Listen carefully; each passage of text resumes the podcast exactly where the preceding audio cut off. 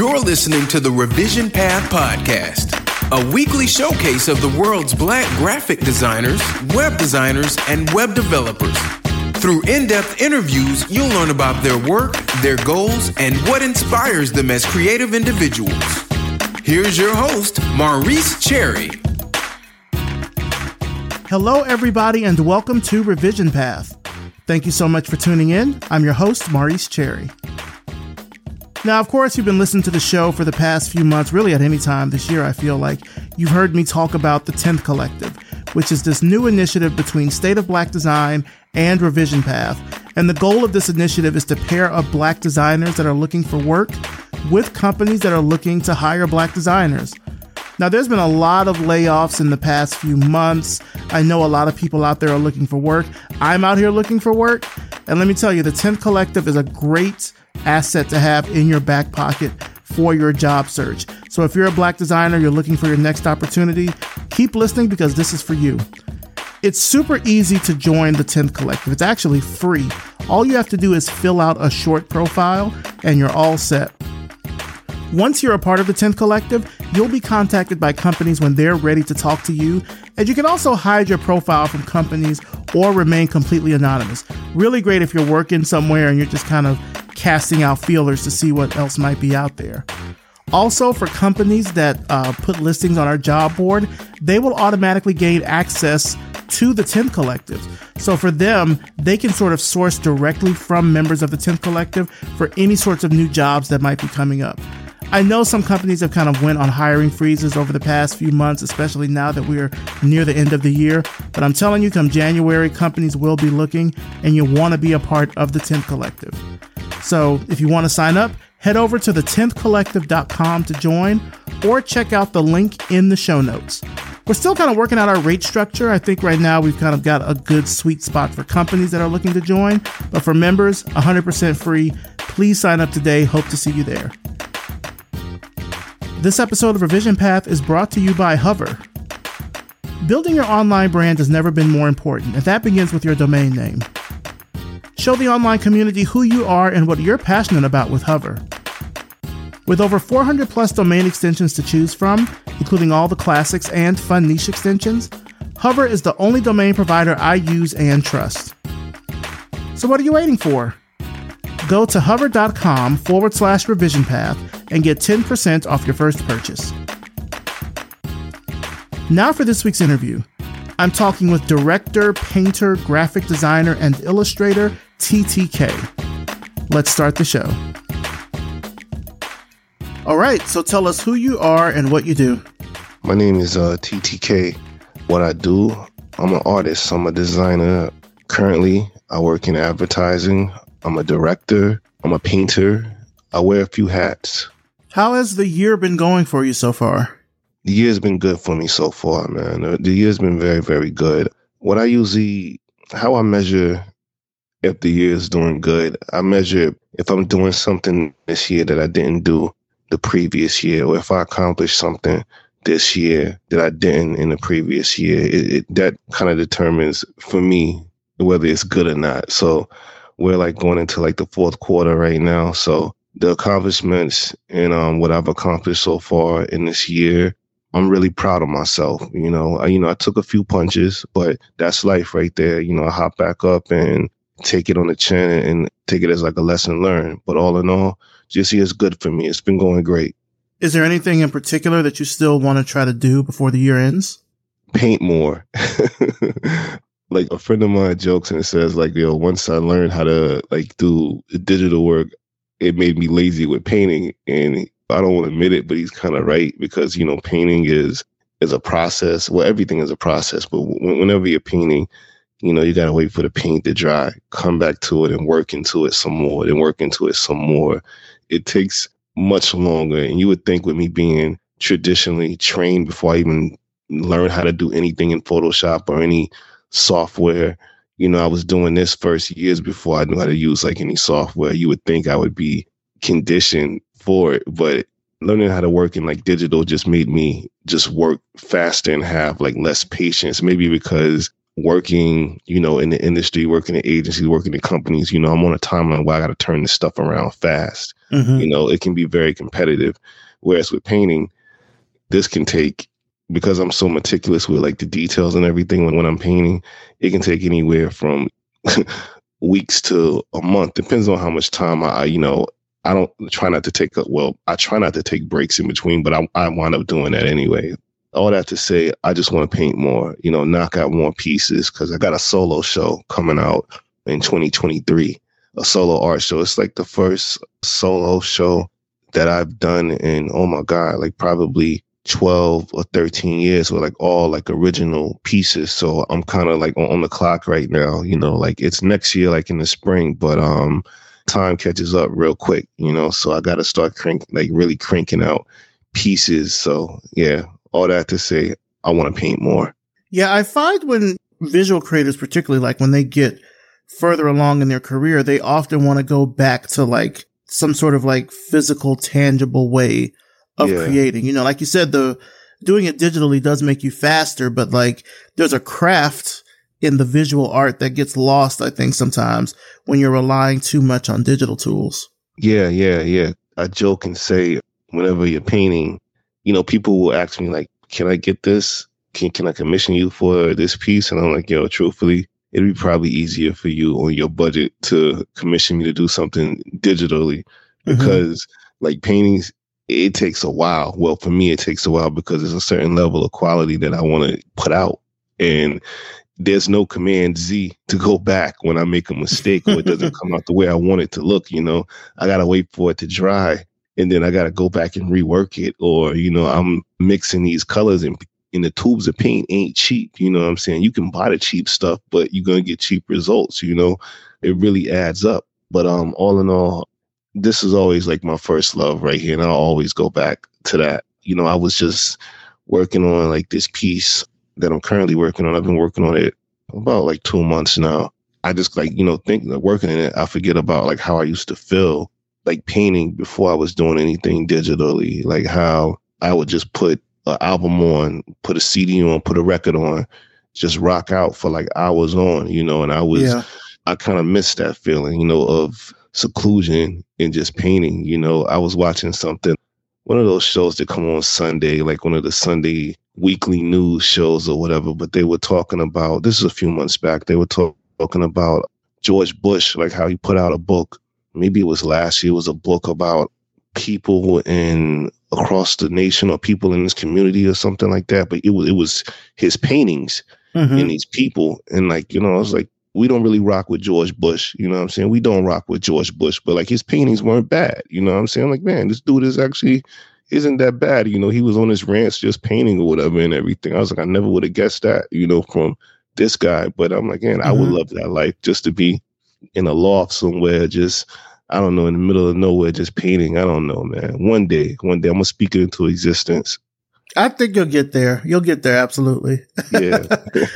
Let's talk about your day job, what you do. You're a, senior art director at Havas, which is a ad and PR company. Talk to me about that. Yeah, so I've been at like Havas for about like three years now. It's been good, you know I'm saying? A lot of opportunities have come come from me being there. What I do, I work on clients like the main client that I've worked on since I've been there is um Michelin and doing stuff for um Michelin social. And, and you know, I got a chance to like kind of be not kind of be. I got a chance to be very creative with their brand.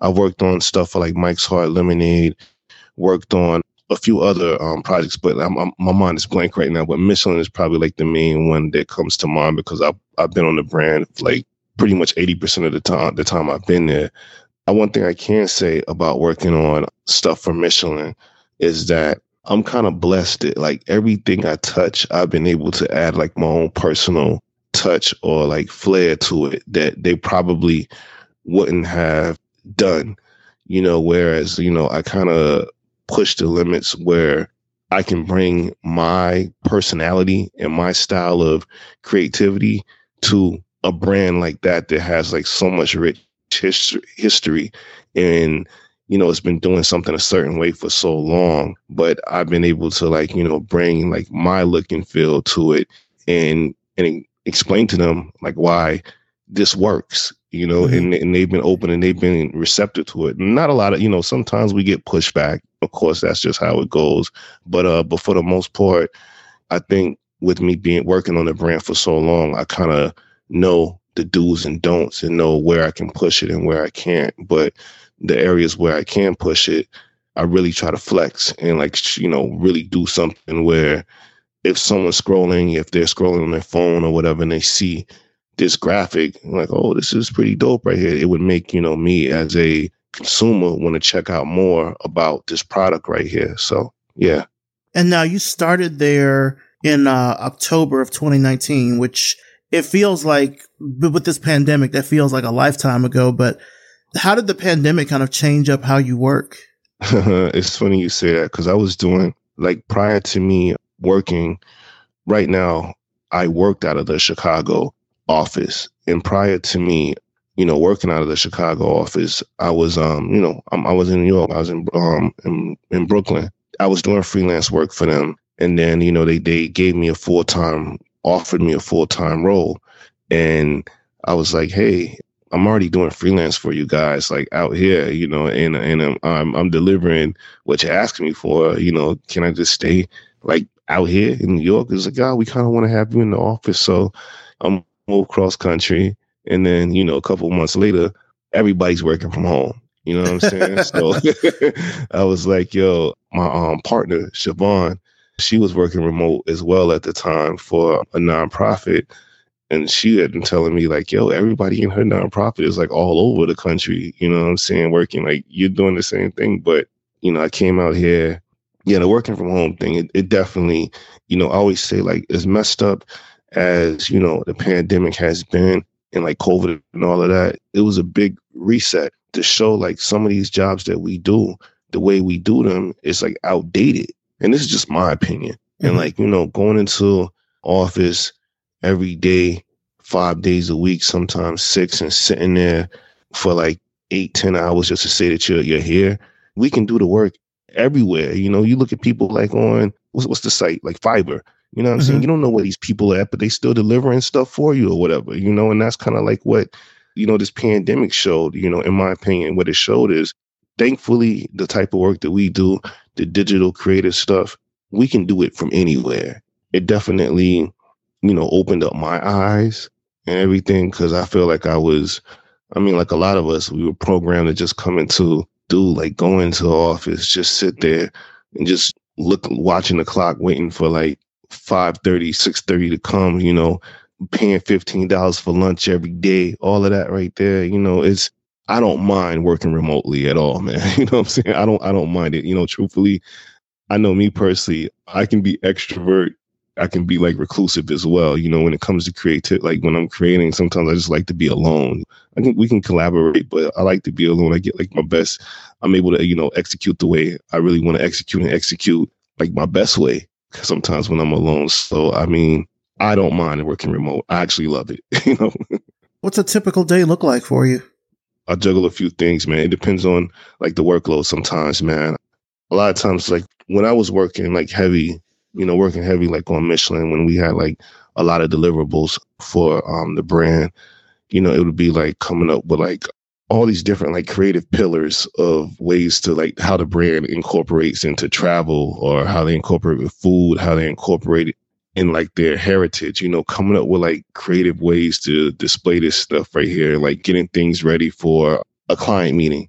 So a lot of times, basically, the day starts, we get briefed on what's due, what what everyone's working on, and that's pretty much it you know like thankfully for me you know and i'm just able you know i'm in a space where i can just do what i need to do and no one really bothers me. I guess because maybe they know that's how i operate best.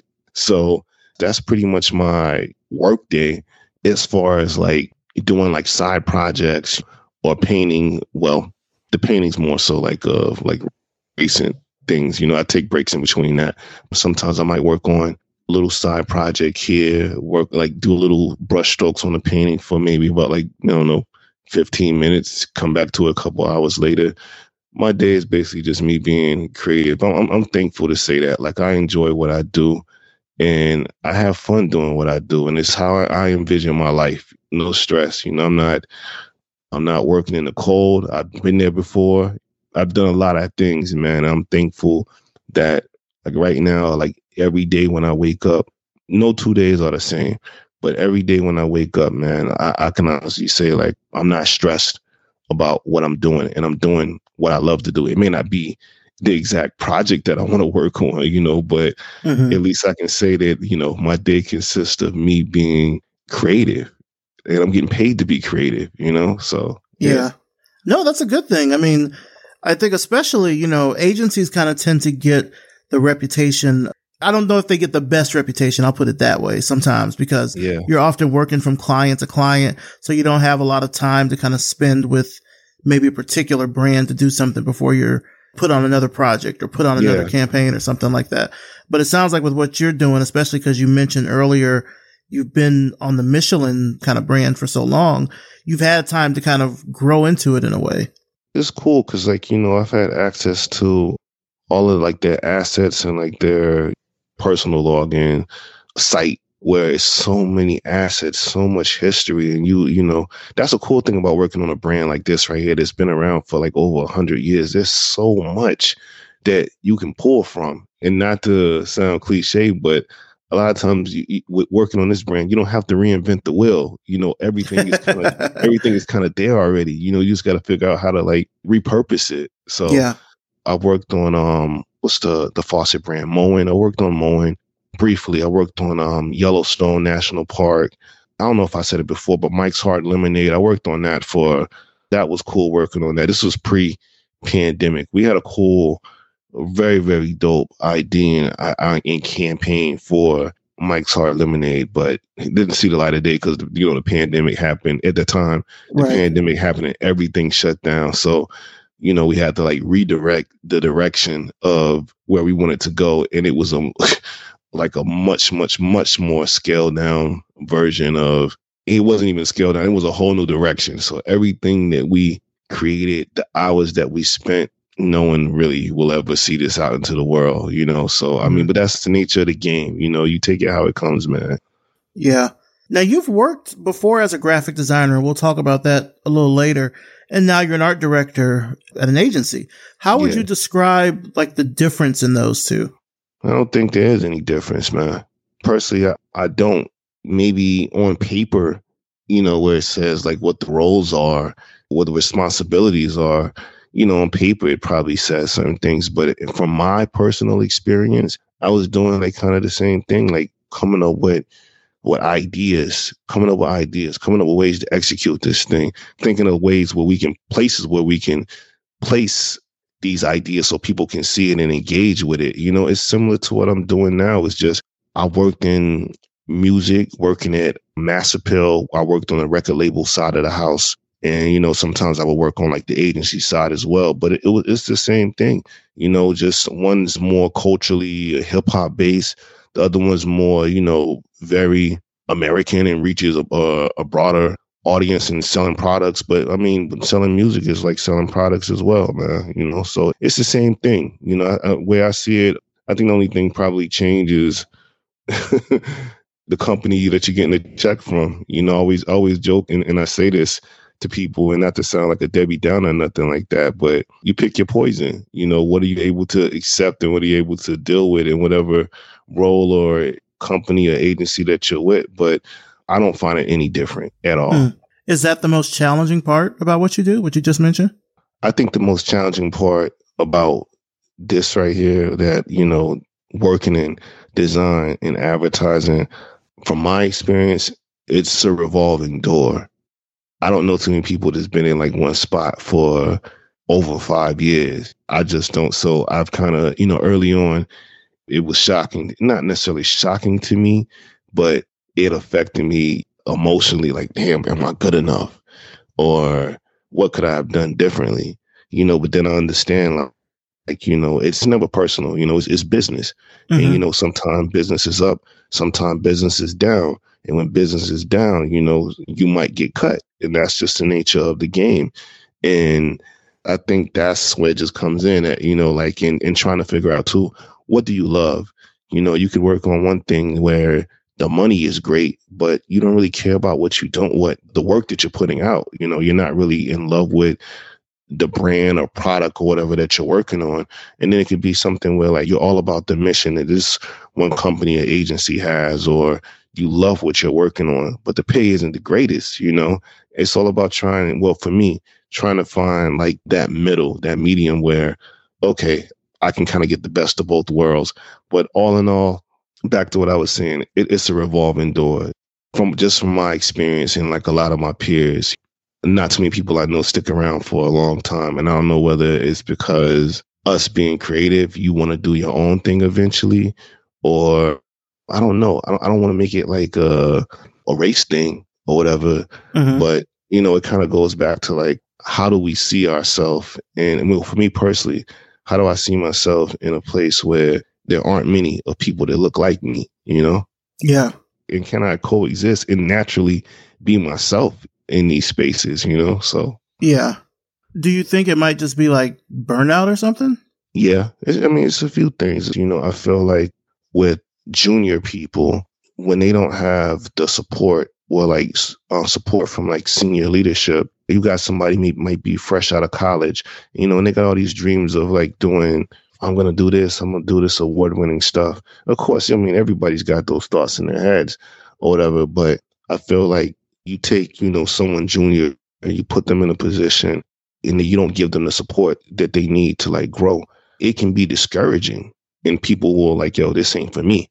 Yeah. Right here, you know, yeah. and, and, and, or resourcing or whoever, they may not know a person's what, what's their skill set, what's that person's strength. And the only thing they see is the person's name and a title.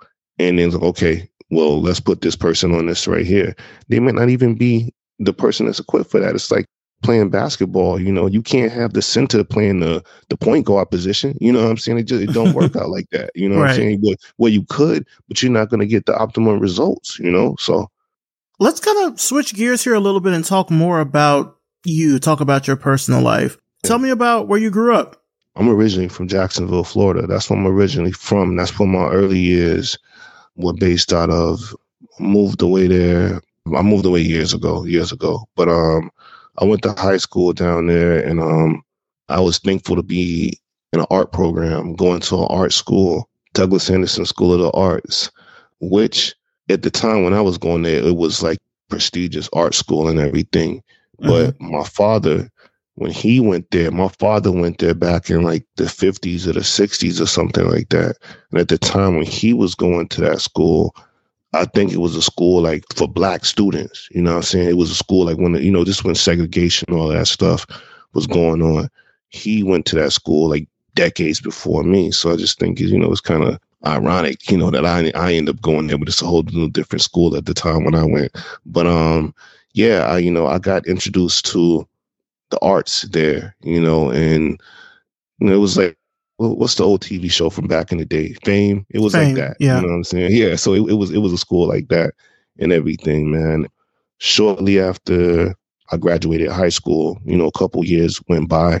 I tried to dabble in like fashion for a little bit, but I couldn't sew. I realized that wasn't for me. You know, I could design this stuff, but uh, I couldn't sew. And then I, I you know, going to college for, I went to Art Institute of Fort Lauderdale only for one semester. I'm like, yeah, this I, I can't sew, you know. And then, uh, but it was cool though. It was cool though. I'm like, it's more than just like you know drawing illustrations and everything. You know, some years went by in between me having a child after graduating high school. I just joined the Navy. I joined the Navy cold turkey one day. I went to a recruiter and I was like, yo, I need a job. You know what I'm saying? I need a job I can't get fired from. Maybe because the jobs I had at the time, you know, life put me a, on a path where I wasn't doing what I really wanted to do, like creatively. Mm-hmm. Creatively. So I was just, you know, just working jobs. I'm like, damn, this ain't it right here. This really ain't it. I'm 21, 22, trying to figure life out. And I was like, yo, I went to a recruiter one day and I was like, yo, let me just hear what you got to say. I didn't even think I was going to sign up, but they hustled me like a car salesman, you know, like a used of car course. salesman. yeah, yeah, yeah. you know, and at the time, they told me, like, yeah, you can get a a sign on bonus for like seven thousand dollars. Like at the time when they told me that, you know, seven thousand dollars, I had never seen seven thousand dollars before. That money when they said seven thousand dollars, I'm seeing a million dollars in my head. You know mm-hmm. what I'm mm-hmm. saying? So I was like, yo, yeah, let's do it. And I, and I joined in I joined the Navy in September 2001. Like I went, yo, it's crazy. I went to a recruiter station on a Friday. September 11th happened that Tuesday. Two weeks later, I was in boot camp. You know what I'm saying? Wow. In boot camp. Yeah.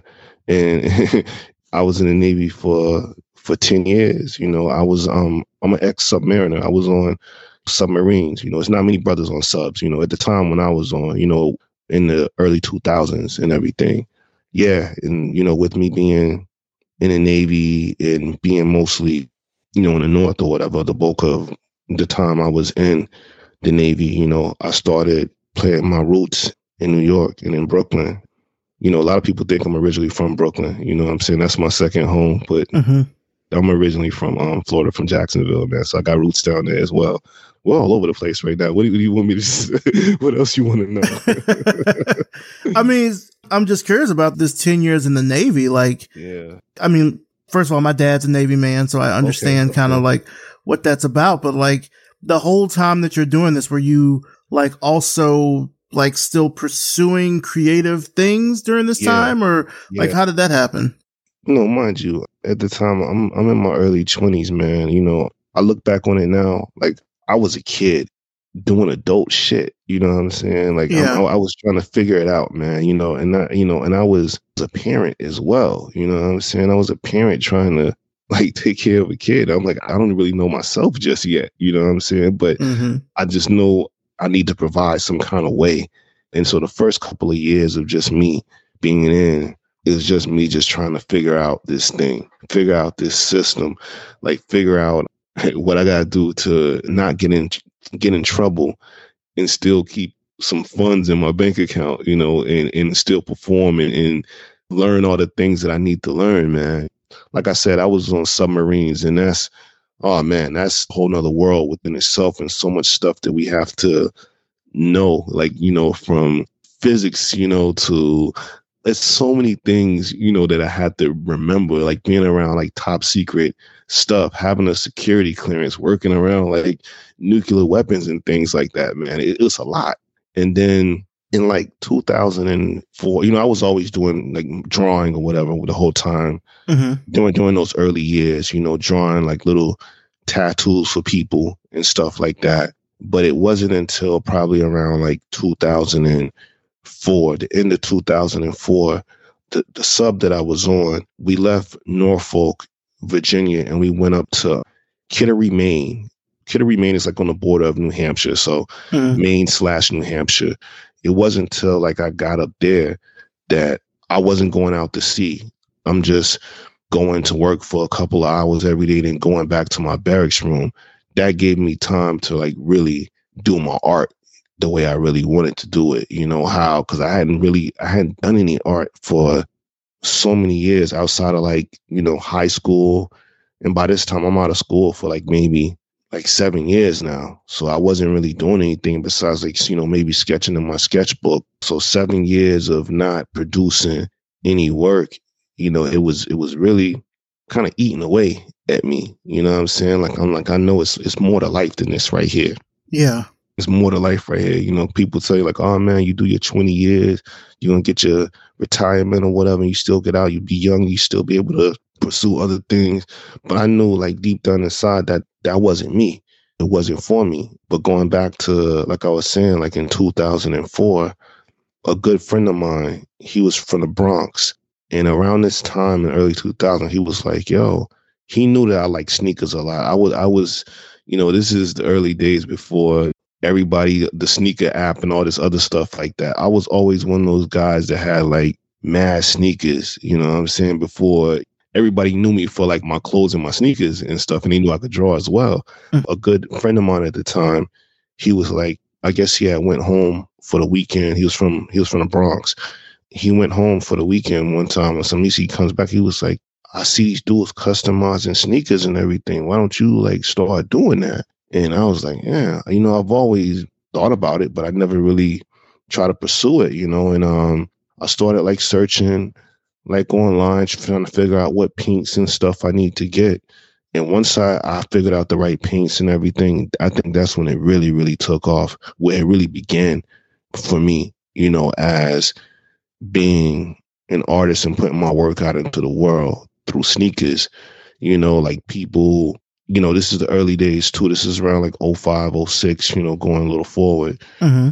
The MySpace days, you know, me just putting my stuff like up on MySpace at the time and people checking for it. And it was like I was running like a business out of my barracks room, like in up in Maine. Nobody knew like who I was. You know what I'm saying? No one knew like who I was. They just knew the name TTK. That was my tag that I went by.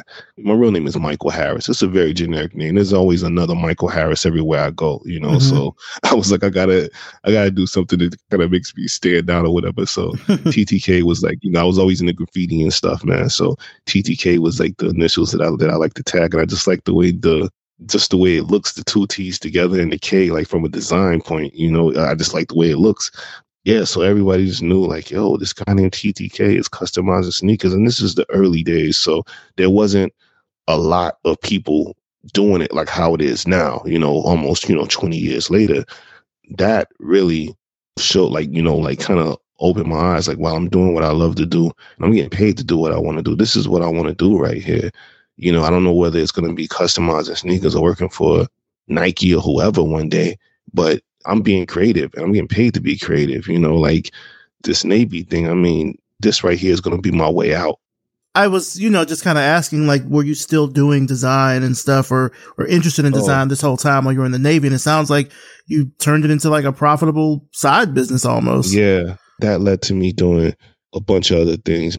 And like I said, I always wanted to be. I went to high school for like visual arts, you know, traditional means in the '90s, man, like painting and things like that. So I knew I wanted to paint, but I know I couldn't carry a big canvas with me everywhere. Yeah. And I know not everybody will has an appreciation for I don't know fine art or the graphic design. Even though graphic design is isn't everything that we see and interact with, most people don't even realize that. But I was like, wow, how can I show get my skill set a show like what I want to bring out to the world and have people buy it, put them on sneakers. You know what I'm saying? And like I said, that that you know, I wind up winning the first year of me like customizing sneakers. Like I wind up being featured in a book. I can't even think of the name of it right now, but it was a sneaker. It was a book about like custom sneakers or sneaker art from like the early 2000s. But I was featured in this book. I wind up winning some contest with like Finish Line at the time I wound up having like my like two solo art shows at the time, and I wind up um, doing some freelance work for Timberland, the, um, the brand. And this is within the first year of me doing this. And I was like, wow, you know what? I got something right here. I'm on to something, you know? Yeah. And, you know, what I was doing then, like the, you know, it, it's very, I don't know, I call it maybe it's, it wasn't on the skill level that I'm at right now, but I mm-hmm. saw like, you know what? Hey, this is, I got something right here. You know what I'm saying? I'm, I, I got something right here. And then um, shortly after that, I wound up meeting a good a good friend of mine who's like a brother to me, Justice Hall. He was a designer at Timberland at the time because Timberland's head like headquarters is in New Hampshire. I forget the town that it's in in New Hampshire, but Justice saw my work on display at this um, skateboard shop. He saw like my custom sneakers and when Justice saw my work, he reached out to me and, you know, he didn't know who I was. He just saw the name TTK and he saw like the work that I was doing. And he was like, yo, this person's dope. I need to find them. And he found me and we connected and he calls me up. It's when I tell this story all the time. But um, when Justice, he got my information from these the guys at the, the skateboard shop in New Hampshire and they didn't tell him like who I was or anything like that. He was like, "Yo, it's this guy. It's um TTK. Call him up, man. He's dope." So when Justice calls me up and um I answer the phone, I said hello. The first thing he says is um like, "Oh shit, you're black." I'm like, and I'm like, yeah. and I was like, what do you thought I was? And I, and the same thing, I was thinking the same thing too, because I was like, when they said designer, I, you know, I didn't think it was gonna be another brother, like, you know, someone the same age as me. You know what I'm saying? It's like into like the same things that I'm into. Yeah. So it was like we were like shocked to like meet each other, you know. And it was crazy because like up there, like where in New Hampshire slash Maine, there aren't many brothers up there. You know what I'm saying? Yeah. So like whenever it, it's funny, it's it's like whenever you see like at the time, whenever it was like you you see another black person up there, you're like, oh man, you're from up here. Oh man, where you're from or whatever. Man, we should hang out or whatever. You know what I'm saying? Because mm-hmm. I really didn't see many of us up there or whatever, man. Or but anyway, so when whenever me and Justice connected, it was like he put me on so much. And I talk about it all the time. Like he showed me that everything that I wanted to be, I could be it. This guy's the same age as me, same similar interests and everything, come from similar backgrounds. And this guy is doing all the things that I wanted to do in life at that point. He just encouraged me. And at the time, you know, I didn't I didn't own computer. I didn't own anything. The only thing I knew how to do was to paint and just hustle and just do art. And you know, he told me he was like, "Bro, you're a brand and you don't even realize it. Like you created a brand in a barracks room and people are buying your work from all over the world." You know, he's like, "You're special, man." He was like, "Yo, you really need to get out the Navy, man." He's like, "Yo, I can get you a job right now."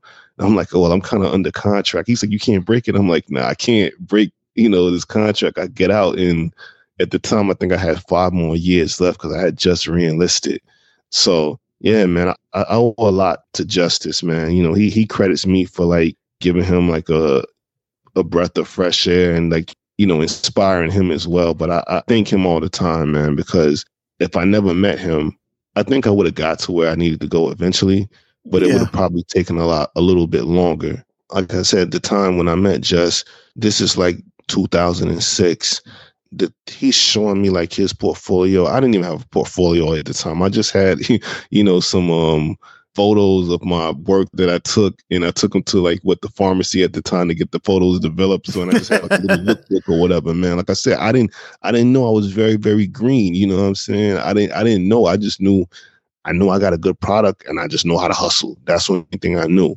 You know, he's showing me like all his credentials and everything. He's telling me about like, yo, I work with Kanye. This is like during like the, you know, touch the sky era and all of that, man. You know, he's showing me this. He's showing me the brands he's worked on. I'm like, uh, I did this cool sneaker for my man right here. You know what I'm saying? He was like, you don't even worry about the credentials. It's gonna come, man. You trust me, you got it. Once I met him and I saw what I wanted to be, it was no turning back after that. I was like, yo, I'm getting out. I'm getting out. I'll figure it. I'm gonna figure it out one way or another. Fast forward, I don't know. I can't do the math right now. 15 so years later, I'm here talking to you, bro. I mean, there's a lot of stuff in between that, you know, I'm jumping over, but um, yeah, yeah, yeah, I'm, I'm here. I'm here. And, and, and I think I've done a lot of great stuff. My name is in places where I only dreamed about, I've worked on things where, you know, when I was a, a teenager, like only like dreamed about working on or thought like, yo, it'd be cool if I got to work on this or connect with this person and work on this project. And I did it. I'm still doing it. Sorry for the long rant, yo. No, no, yo, it's all good. Let's hop forward to 2011. That's when you you got out of the Navy. You had been in the Navy for roughly about a decade, and then right afterwards, you enrolled in City Tech, which is a university in New York City. Talk to me about that time. It was interesting, man. You know, because I I was so hyped to get out and and just be a civilian again. Because you know, in fact, most people didn't even know that I was in the Navy because I was doing so much like my artwork, putting my work out there. By this time, I'm I'm not really even doing sneakers anymore. I'm do, I'm painting, and people know me for like my paintings. So it was an interesting time, you know. But I knew just from like the from my first time going to college, like in the late '90s, like I'm like, I right, things are getting it's digital now, you know. Like I just can't see myself going to school to pay to be a fine artist. Nothing against people who do, you know what I'm saying? But but for me, like I said, I, I had bills, you know what I'm saying? I still had, you know, you know, some kids to support. So I'm like, all right, I gotta how can I be creative and get paid to be creative? So I went back, you know, I didn't know what I wanted to do. I, am like, all right, do I wanna I'm like, I know I knew the process of applying for like uh, you know, for art colleges just from the past, but I'm, I'm like, damn, I don't really have any work that represents like what people are looking for in, in this current state of the world, like 2011. And I was like, man, what I, I know I got the skills, but I don't necessarily have the work to show it. But and you know, someone told me, a good friend of mine, he told me he's like, yo, why don't you go to City Tech? I'm like, what City Tech? He was like, you can get the same education there at a fraction of the price. He's like, a lot of the teachers that teach there, they teach at like the big name schools as well, you know? And I was like, I and he said, yo, you don't even got to do a portfolio. You just go and you show up, just apply. So I went to City Tech, I applied, I got in, and within like maybe, I don't know, two weeks of me getting out the Navy, it's my first day of class. And, you know, the first year or so, I'm trying to figure out like, all right, what do I want to do? I didn't feel like I was being challenged. And then maybe like the almost at the around the first year of me being there, I was in a class with this um professor named um Douglas Davis. Mm. And he was the person, whether he knows it or not, he's the person that really inspired me to stay at City Tech because I met him in the first day of his class. I saw like he was speaking in a language that I understood. And I just like this whole the way he just came across in, in the room. You know what I'm saying? I never forget this. I mean, this is over 10 years ago, but um the first day of class he comes in, you know, he looks he's not much older than me. So he's look, you know, he looks young. He looks like he could possibly be a student at the time. He comes in and he, you know, and he says, My name is Douglas Davis. He's like, What I do, I get money. He said, You listen to me, you'll get money too. And, um, and, he, and he, was like, he, he said something. I think he says, I'm surprised I remember it like it was yesterday. He said, My wife, she don't gotta work. I bring home enough money to support my family doing what I love. He's like, You listen to me, I'm gonna give you everything that I got. But when I ask for it back, you better give me 100%. I'm gonna run this class like it's an agency. If this ain't gonna be for you, I'm not gonna judge you. I hope you get to where you need to be. But if you're here for the ride, let's work. And I was like, oh man. Wow. You know, I, ne- I, never heard of, no, no professor in a classroom talk like that. And I was like, wow, I, his whole presence, you know, I'm like, yo, he's talking. Yeah, he's really talking the way I like, you know, he's saying what I want to hear. Yeah, man. And that really put me on the path of like going like the route of learning about like advertising and, you know, the stuff that I've been seeing for my whole entire life. And just wondering why, like, wow, I, I, like the way this ad looks, but I don't, I can't explain why I like it. Being around him and, and other professors as well. But that really, I guess, I feel like it cemented me in at City Tech, where it's like, right, I'm not going anywhere because I like where I, I like studying under this guy right here. I like studying under this other professor right here. They're talking in a language that I want to you know I'm saying, that I want to hear, you know, that and they're mm-hmm. telling me the things that I need to know to apply to what I do already. So yeah, man, that's kind of like my how I ended up at City Tech. Yeah, shout out to Douglas Davis, who we've had on the show twice yeah. now. That's the first time I've heard like his his classroom style though. But as you oh, described oh, it, I was like, yeah, that's hundred percent him. Yo, man, like I tell you, like he's a great guy. Like no joke, man. When I was in his class, I felt like I was on what's the one show like like making the band or something like that man, you know what i'm saying? Because because i didn't want to mess up you know what i'm saying? I didn't want to mess up. The nights like leading up to like the days when we had to present it was like you know he's like yo when the door is shut the door is shut. If you're not in you're not in. So i would like make sure you know i'm on the train early. That way i'm not late to class that day and everything and have everything set up staying up all night like just trying to get it right and just going up there because he he didn't hold any punches or whatever like that. He really ran it his classroom. He didn't run it like a classroom. He ran it like it was an agency, like it was a business. He's a great guy, man. Like you can tell he really cared about what the people that you know the students that he was working with and you know and he he was there like he's a real special person man he's a real a real special person and he's someone that I'm very happy that you know I was blessed to meet in my journey along the way yeah. Speaking of that journey, you documented a lot of this in a recent project that you released called Just Like Me. Uh, you directed it. You put the whole thing together. Douglas was in it as well. Talk to me about the documentary. Like, first of all, why did you decide to do a documentary?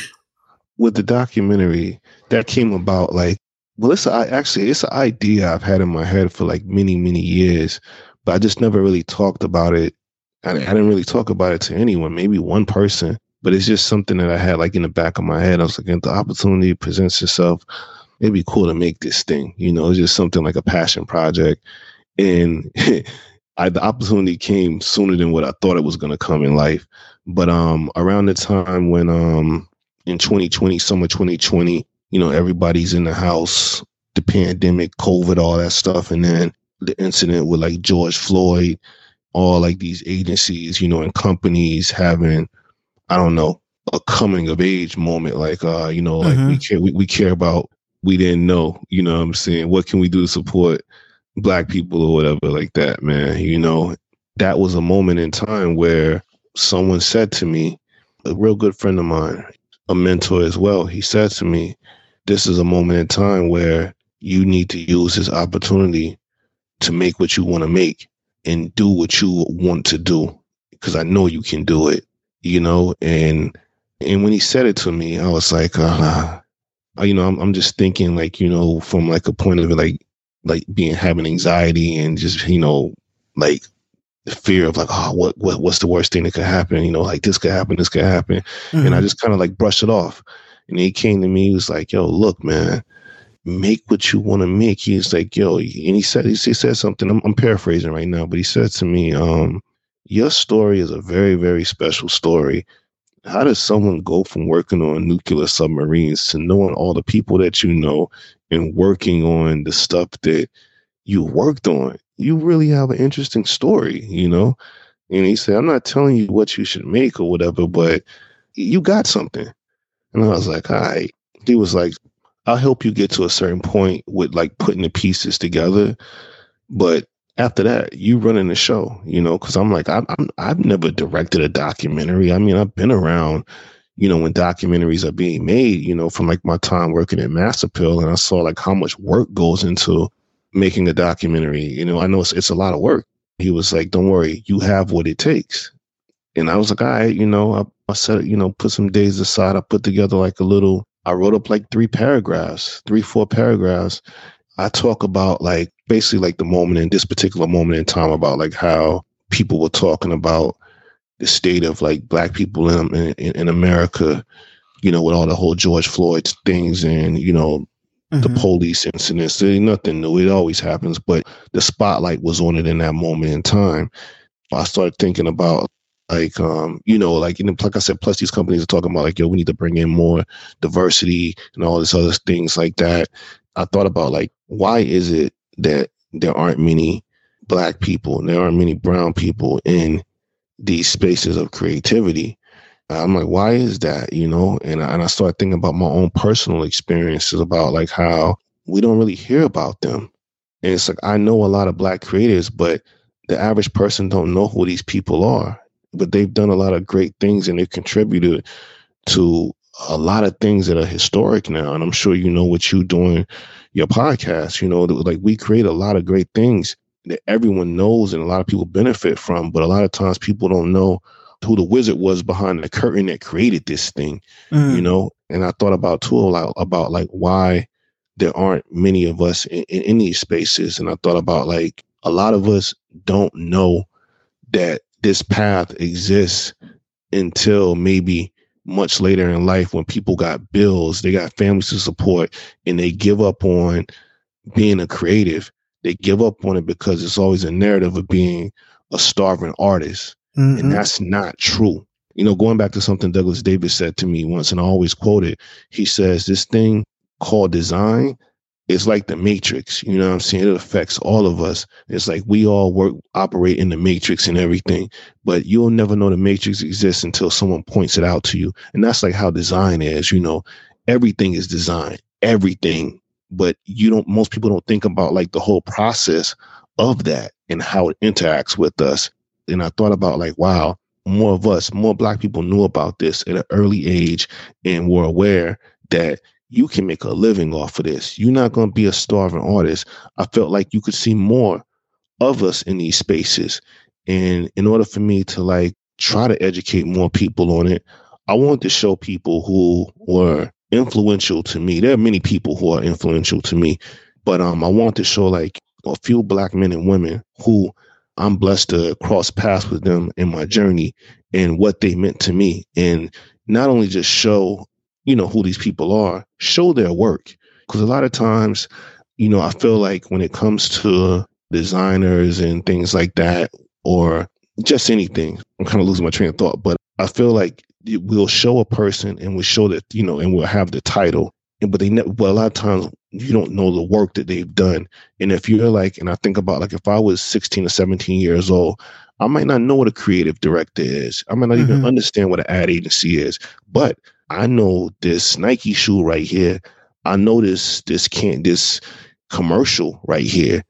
And now I can connect the dots like, oh man, this is the person to help put this thing together right here. You know what I'm saying? Like show the work. So that's what I wanted to do with the project. I wanted to show some people who that were like me in the work that they've done and the work that have you know have had impact on so many other people and i pretty much wanted to make something that what i would have loved to have seen when i was younger.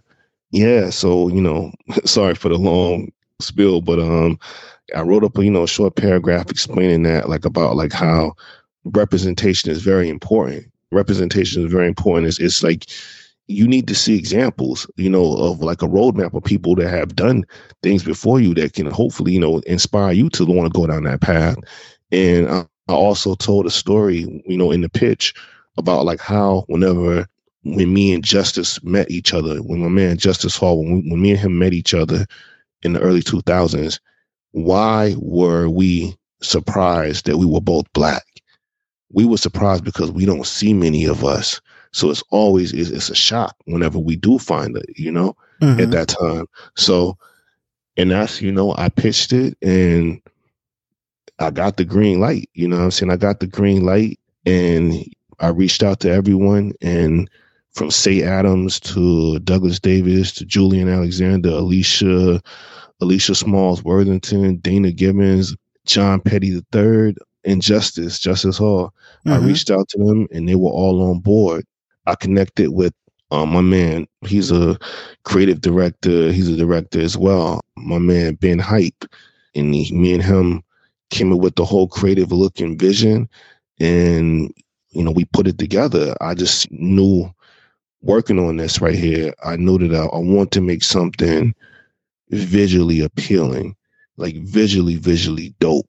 You know, the message is dope, but I want the the visuals to be engaging as well, where when someone's watching it, they're not to want to look away, you know, because it's just a beautiful piece, you know. And I, and I thought about like, what's the series on Netflix?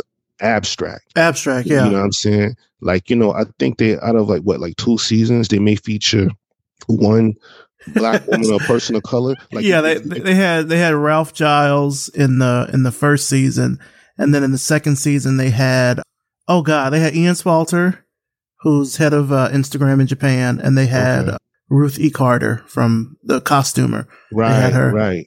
I feel like this is just my opinion. I feel like that shit's just an afterthought. Like, oh, we gotta we gotta check a box mm-hmm. or whatever. You know what I'm saying? But in in in abstract, is a great series. But if you go off of that, you would think black designers don't exist. You know yep. what I'm saying? Like like like I mean, don't get me wrong, we're we're rare, but it's not as rare as how that series made it seem. You know what I'm saying? Like there's a lot of us, but that's what I want to show. Like, yo, we're we're walking in plain sight every day, and we put a lot of things out into the world that you've seen, but you probably didn't know that. Hey, I'm the person behind this right here. Because like, and not even to sound like this the cliche or stereotypical, but whenever you, a lot of times when they think of, you know, when you think of basketball, course, or sports, you think of a black man. You know what I'm saying? When you think of entertainment or whatever, you think of black people. But what about all these other roles and titles out there that we've contributed a part of, you know, been a part of, you know, and I wanted to, mm-hmm. you know, show this right here, but not show it like in a preachy way or in, a, in you know, or like I'm giving a lecture. I wanted to do it in a way that's like conversational. And I credit my man, Brandon Coleman. He's a designer. He's another one of the first black designers I ever met when I met Justice at the time. But, you know, he kind of gave me the inspiration to go that route because like I said, I never I never done this before. You know, I, I, never directed anything before. I know what I wanted to see, and I know that I want it to look good. I want it to be visually appealing. Yeah. But he asked me a question early on. He said, "How do you want to tell your message? Do you want to have a lecture, or do you want it to be conversational?" And I was like, uh, I don't know, a lecture? He was like, no, you want to have a conversation. Think about, put yourself back into this the 16, 17 year old version of, of you, TTK. Would, did you like when people were preaching to you? Or did you like when people were like, you know, having a conversation back and forth? He said, if you tell the story like this, I don't know how you're going to do it, but think about that whenever you're trying to put this story together. And that kind of helped me with the whole creative direction. You know, whenever Ben Hype was filming it, I told him, I was like, yo, I want you to show the people, like show their hands, show them moving around, show close ups of them, you know. So I want you to feel like you're in the room with these people. I want you to feel like you know them. And even though if you may not know them or whatever, but you know their work, you know, but I want the people when they view this, I want them to feel like like it's an intimate moment. Like you're close with these people, like you're talking to a, cousin or, or someone who's a part of your family or a friend that you've known for years. And I think I was able to accomplish that. Yeah, the the documentary is really great. I, and we'll put a link to it in the show notes so people can check it out. We've had Julian on the show too. Julian is episode uh, 250, I believe. Oh um, wow! Yeah, but no, it's a it's a great documentary. I hope everybody will get a chance to check it out. When you sort of had the idea and you put it all together, I mean, sort of like what we talked about, I think before we started recording about like you never know like how it's going to be received. Hmm. What has the reception been like since the documentaries aired? It's been good. It's been very, very good. I mean, it's slow. You know what I'm saying? It's, it's slow, whatever. But but there so far, I haven't had anyone say anything. I wish you could have done it this way or whatever, this and that. The response is always the same. Like this is amazing. I never seen anything quite like this before, and it's very real. And I feel inspired. I did it. That's what I wanted to do. Like I said, like when I initially pitched the idea, I said I want to make something that is meant to educate and inspire. Whatever comes after that, you know, is just an extra benefit. You know, I wanted to make something that lives beyond this particular moment in time where if you watch it a year from now, two years, five years, whatever, it's an educational piece.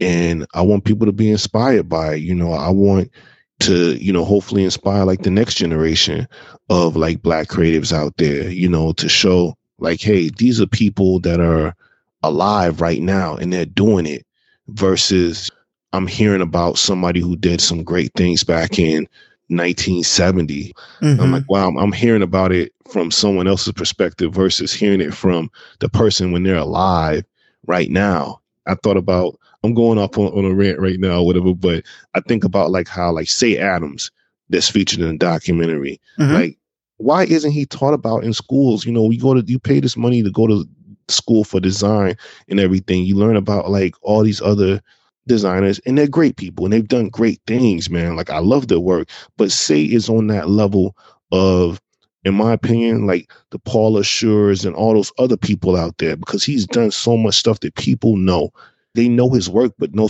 unless you're like into this thing called design, you probably wouldn't even know who Cey is, you know. And I feel like he's someone who should probably been on the abstract series. This man mm-hmm. was around in the 70s, New York, you know, going from like graffiti on trains to his work in the 80s to the 90s to being in like what the, the National African American Smithsonian Museum. Like, come on, you know what yeah. I'm saying? How come you don't? And I'm skipping over like like 40 years worth of work right here. You know, you know, because it's too much to talk about that he's he that he's accomplished in his lifetime. Like, why isn't he taught about in school? And it goes back to what I what I was saying. Like, when you think of like design, they don't think of us. And mm-hmm. I was mm-hmm. like, yo, I'm not making this to ask for a seat at the table. I want to make this to like just educate us and show us tell these stories like from a real perspective versus someone years later tell the tell the narrative a certain way. I'm like, I want you to hear from like the people while they're alive. People yeah. who who are are like heroes to me. People who, whether they know it or not, you know, I took a little bit from all of them to get to this point right here. I want other people to be inspired as well to like accomplish things that I didn't accomplish or we didn't accomplish, but a lot sooner. I feel you a hundred percent. I mean, you know, I can sort of liken it to, to like what I do with revision path with having Yeah. folks on here. Like I've been able to have people on here at like different parts of their career journey.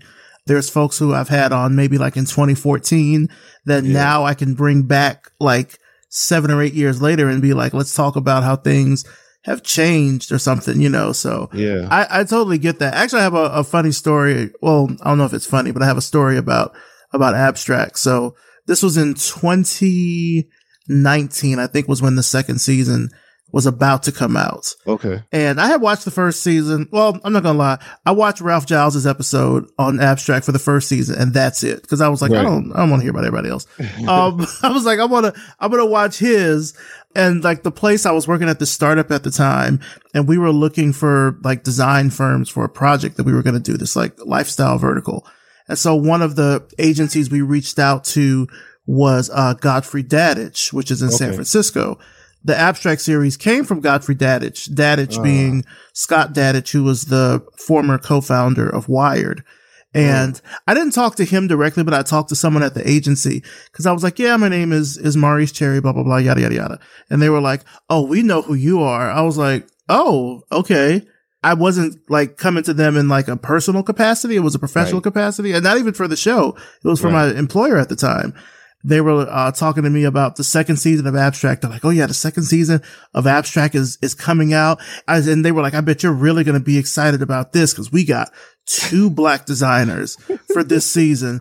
And I'm like, "Why would I be excited about that?" Yeah. yeah. Like, I, I mean, yay, you found two, but I've found hundreds. I mean, I don't know if they were saying it to be like, like solidarity or something. I don't know. Yeah. I just thought that was like weird that they brought it up in that way. We ended up not going with them, not for that reason, but okay. I was like, okay, I'll check it out when it airs on Netflix. Like, Yeah. they're like, yeah, we managed to find two great black designers. I'm we like, managed to find. yeah, we managed to find, which is funny that they said that because I was like, one, I've I've known Ian. Actually, I did an event here in 2017, back when he was well, he still works for you know Meta and everything with Instagram, Yeah. but I had him at a live event here in Atlanta uh, for Revision Path, and then Ruth. I don't know Ruth, but I've had Ruth's goddaughter on the show, Courtney Pinter. She lives in Switzerland. I think at the time she was doing like, she was doing flavor design for this company called Givaudan. Now she works for FIFA. But I've also had Hannah Beachler to kind of give the Black Panther connection. I had her on the show for episode 300. But to your overarching point around the importance of being able to have people like give their own history in their own words is super important. Cause like when I started Revision Path, you know, and this was almost 10 years ago, like that's not to say that these stories weren't out there, but they were really hard to find. Oh yes. And, yes, and one of the few places that I found them was at AIGA when I started volunteering there with the Diversity and Inclusion Task Force. Cause Right. they would do these like design journeys things and they would talk about folks. But like even the way that they sort of like the imagery and everything almost like memorialized them. And keep in mind, these people are not dead yeah, but they sort of like memorialize them in this way, like they've gone on to greater things. And I'm like, these folks are still alive. Like, what, are- what are you talking about? Like, active too. Yeah. yeah, and active. Like me, like Michelle Washington is one of the first people that I had met through that. Her and I are working on a book together. Yeah. Maurice Woods, who's been on the show before, Maurice Woods of the Inneract Project. I think he's episode like 12 or 13. Emory Oh, wow. Douglas from the famous former Of course, Minister yeah. of Culture from the Black Panther Party, Yeah, AIGA yeah, yeah. medalist. He's been on the show. That was episode 15. But like, I didn't find out about those folks until I volunteered and did that. And the way that even they just put it out there made it seem like these are not living people still doing work. It was almost Right. like in memoriam, like, nah. Yo, that's sort of like when, when I was we was putting the pieces together for um just like me. Douglas Davis, he um connected me with Cheryl D. Miller. I don't know. Yeah. Oh man. Like she's yo, she's episode 248. oh man, it was I felt like I was sitting with royalty, like talking to her. you know what I'm saying? Like like we we had like me and Davis had like, you know, some questions like to ask her. Man, once she started talking, man, the questions just went out the window. We was like, we was just doc like she was just dropping so many jewels and so much history and stuff, man. You know, and it's like, wow, how come I didn't know this woman's story?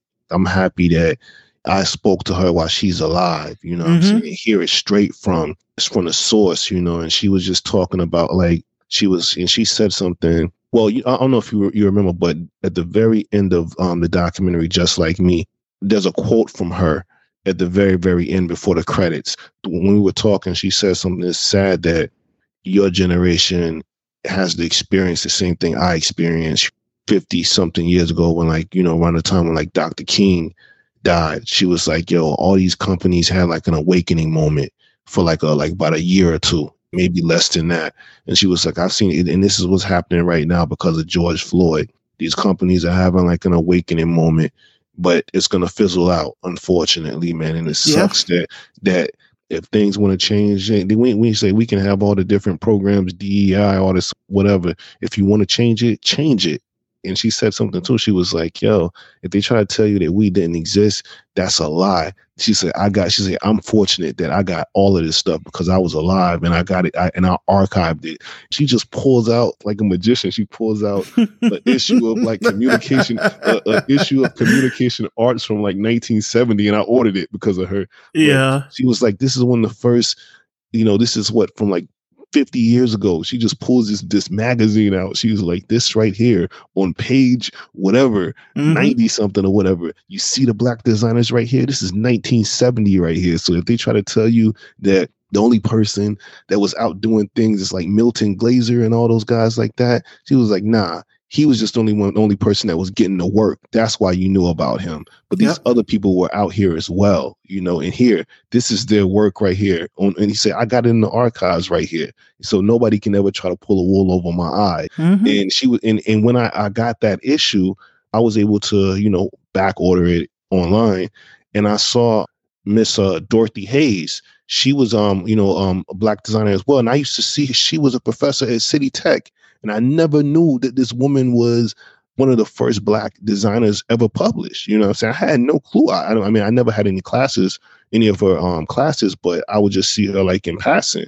Mm-hmm. And I'm like, wow, there's so much history that we have. And that's why I feel like we got to tell our stories before, tell them in real time and tell them authentic and speak to the people who needs to hear it, you know, because you already know how it goes, man. You know, years later, the narrative gets, you know, it gets switched up. It gets watered down. Like that's not how it really was, you know. So, yeah, man. Salute to you for what you do, man. I'm I'm honored to be a part of this right here. Thank you. And yeah, Cheryl is is um hundred percent right about that. Like when I ran across Cheryl, this was in twenty. Now you got me here telling stories. This was this was 2014 and I had just started doing like volunteer stuff with Revision. I'm not with Revision Path, with AIGA. Started doing volunteer stuff. And that's when I sort of learned about her thesis that she did in 1985 when she was at Pratt about like black designers and their viability in the industry and how that right. became this 1987 print article. And then there was this AIGA symposium.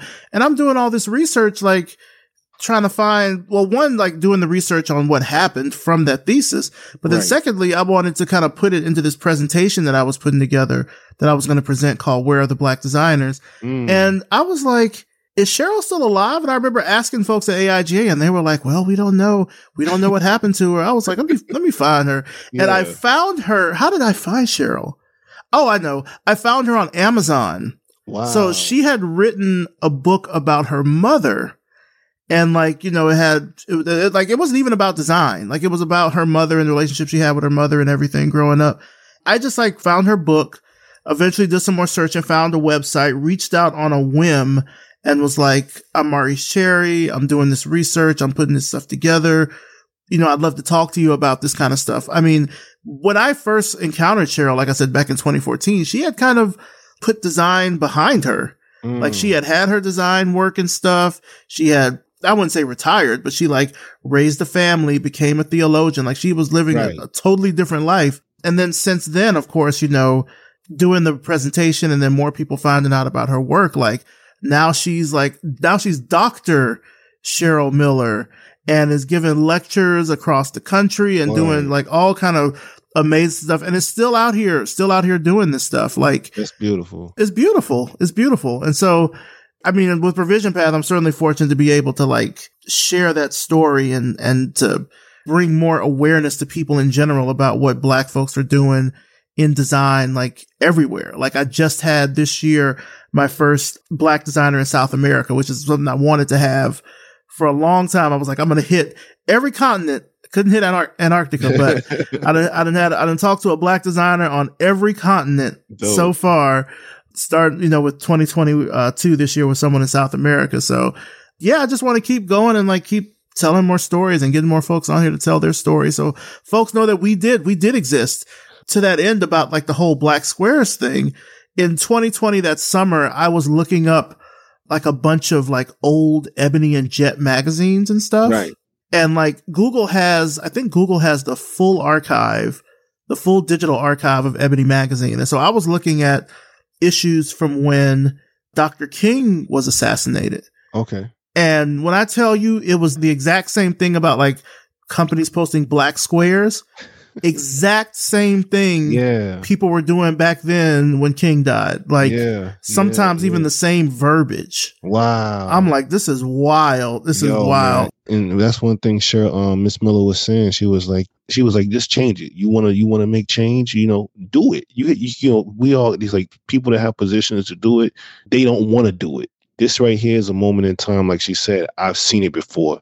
I'm not even thrilled by it. You know what I'm saying? I'm not mm-hmm. thrilled by it at all you know, and you know, just from her telling me, hearing stories that you know I've never heard before. One day, thankfully, you know, you're doing what you're doing, so people will have we're able to to control like our own narrative more so now. It was great, but at the same time, it's kind of bittersweet as well. You know, right, because, right. Like, wow, man, I'm experiencing the same thing my elders experience. Like, like how come I don't know about Cheryl Miller? Like, you know, the woman who the woman who created the original BET logo, you know what I'm saying? A logo mm-hmm. who who's a part of something that's a part of my childhood. Like why why more people don't know about who this woman is right here. I'm honored that I was able to speak with her and just basically just sit and listen to her talk, man. you know what I'm saying? Just sit and listen to her to her talk and to have a quote from her in the documentary, I was like, man, that, that was a great bookend on it, right? You know, it was a real book into the project. You know, the like I said, you know, when you watch it in the very beginning, it says how it started, and at the end it says how it's going, and you see her quote at the end, like someone who's been around that predates all of us. She predates even Cey, you know, I mean, who has like yeah. you know forty something years of work. You know, she predates him. So to have some like someone like a OG, basically, a vet, you know, have her to be a part of the project, man.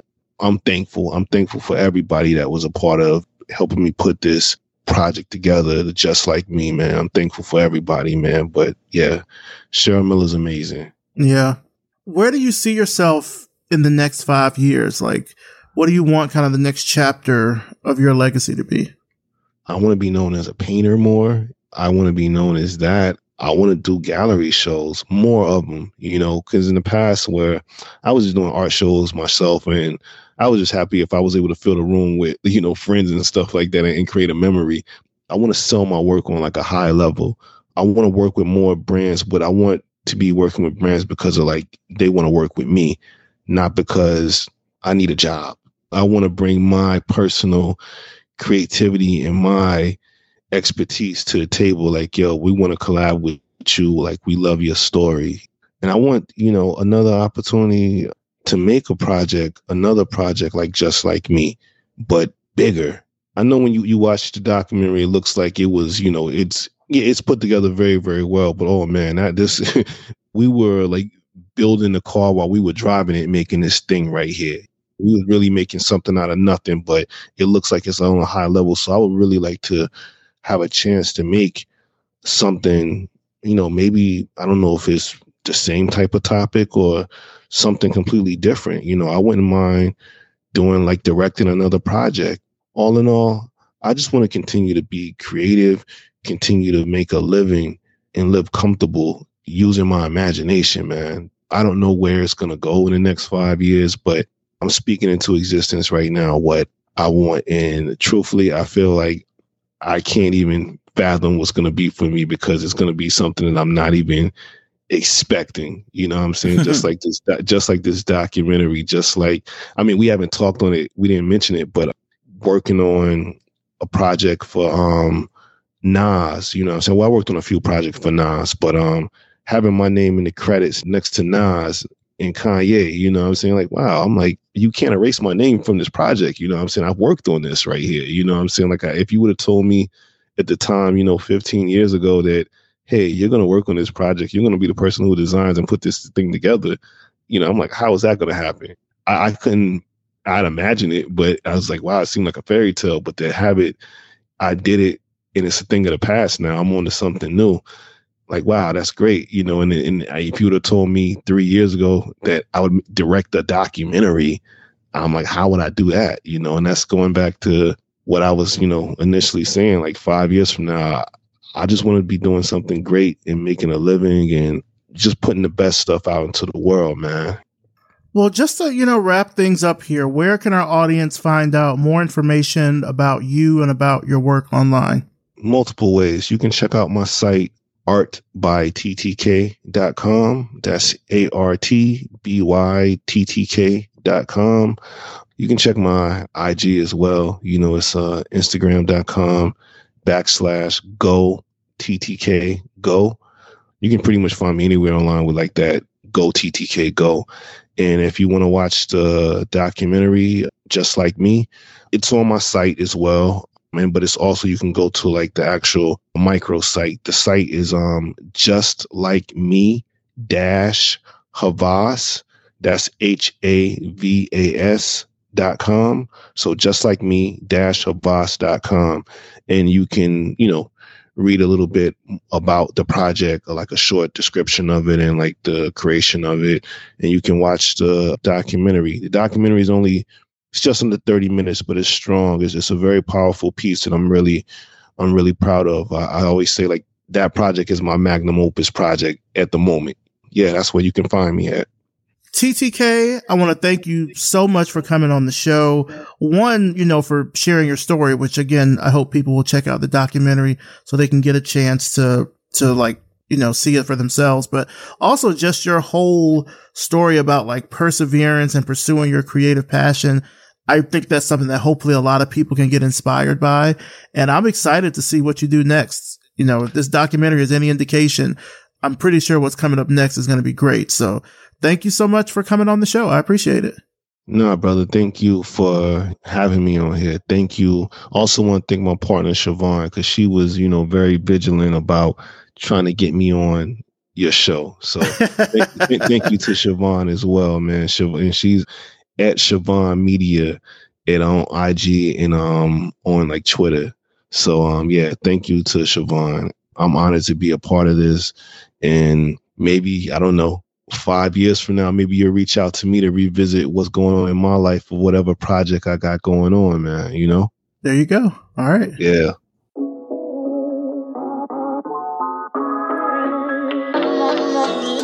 Big, big thanks to TTK, and of course, thanks to you for listening.